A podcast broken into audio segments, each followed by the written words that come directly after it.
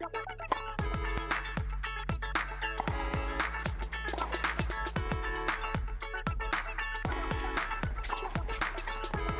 take your seats quickly, ladies and gentlemen. Thank you. G'day, guys, and welcome to another episode of Tune the Bat, where we delve into sports across Australia and around the globe as well. I'm Gus, and I'm sadly joined by myself. Well, I suppose not sadly that it's myself. I'm glad to be here, but sadly without my good friends Jack and producer Frey. I'm also missing the Delve studio with its romantically burning candle and its posters of Roger Federer. But as I imagine some of you are, I am locked down and locked in without not only my friends but my my microphone, my Red Rocket mic stand, my headphones, or well, all the things that producer Frey provides for us. But I thought I'd tune in here briefly and do a quick state of the brackets hoop nation, state of the nation address about the Australian basketball hopes at this Tokyo 2020 Olympiad. It's going to be very, very time sensitive, so if you are listening to this after Tuesday night or Wednesday afternoon, for sure, it won't mean anything. But feel free to keep listening. It's only going to be maybe 10 minutes. I can't imagine it'll be much longer. Um, I was going to quickly zip around the world, but I'll save my time a little bit. Um, as you know, well, some of you don't know, in the NBA they just crowned the Milwaukee Bucks champions, champions of the world, if you'd if you'd believe them, and led by their figurehead and talisman and inspirational leader, Giannis Antetokounmpo. He has probably just about 100% approval rating around the world at the moment. Um, he he's been absolutely admirable. He he he seems to be more in touch with the world and with his values and more grounded than athletes, particularly athletes like you have to remember in the NBA these guys the most highest the most highest paid guys are earning up to 40 million a year so US so to be remotely in touch with the real world is, is pretty crazy and some of his quotes just about his mentality his mindfulness and staying in the moment have been really pretty admirable. So I would I would encourage everyone to do your own research on that. And they also just had the draft and they are opening up free agency right about now. So if anyone likes to follow storylines rather than watch basketball, now is the time. Particularly in the NBA these days, because I think the actual sport product has diminished a bit, but that's probably a chat for another time. So, where do we find ourselves in this Tokyo 2020 Olympiad? State of play. First off, the Opals. Uh, obviously sadly missing Liz Cambage. The Opals have been grinding away in their pool match, pool matches, I should say. They sadly were 0 and 2 going into their game last night against Puerto Rico.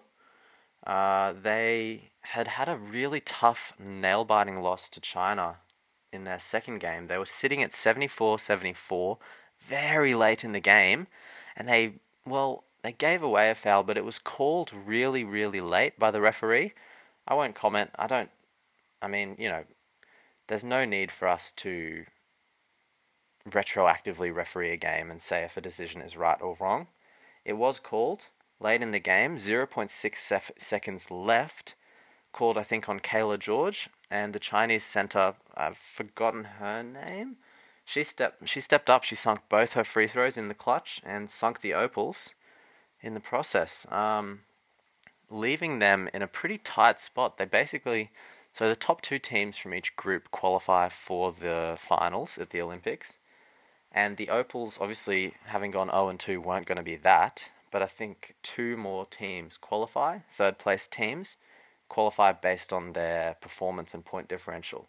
So basically, it left the Opals having to win last night by a massive points difference to scrape through.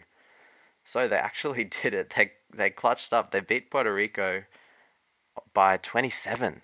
I think it was 96 69. Beat them by 27 and scraped into the quarterfinals, uh, displacing Canada.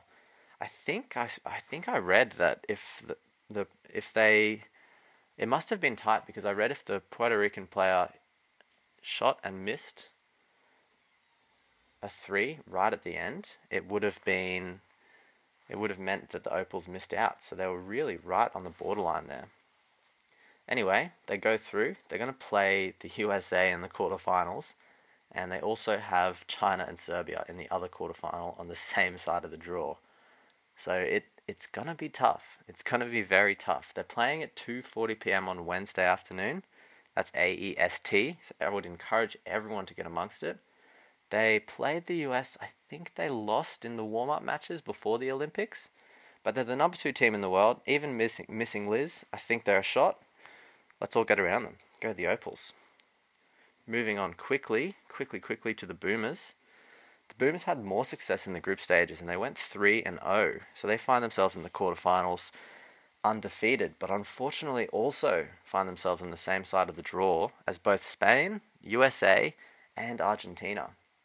They're playing Argentina in the quarterfinal, leaving Spain and the US to duke it out, but basically, let's just run through it. I think they're basically the three most dominant teams of the past 16, 17 years. So, quickly running through, Argentina won gold at Olympics 2004 and bronze in 2008, and recently won silver at the World Cup in 2019.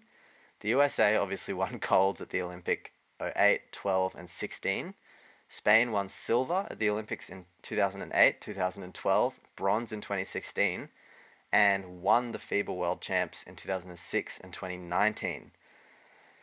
And this is compared to the Boomers, Australia. We've never won a medal. That's what we're trying to do. We're trying to win a medal. So I suppose in the in the medal sense, they are the most successful teams.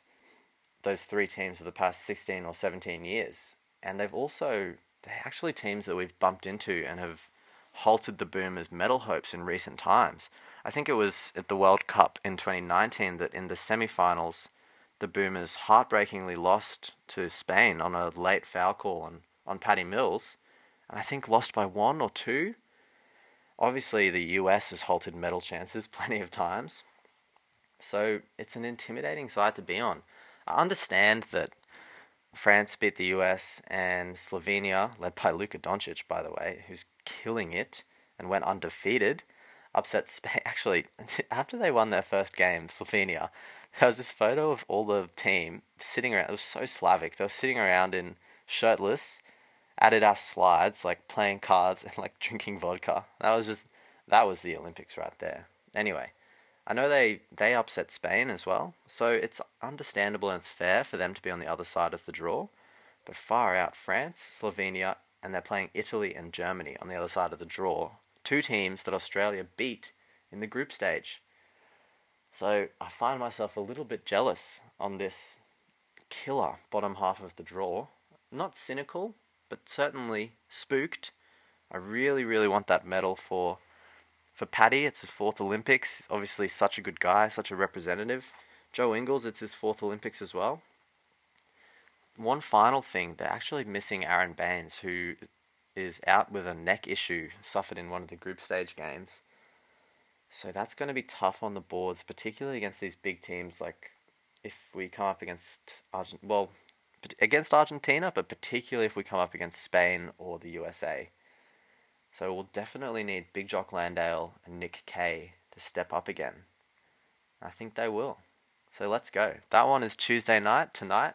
I'm recording on Tuesday morning at 10 p.m. AEST. I would encourage everyone tune in, wear your Paddy Mills jerseys, get amongst it, and let's go, baby.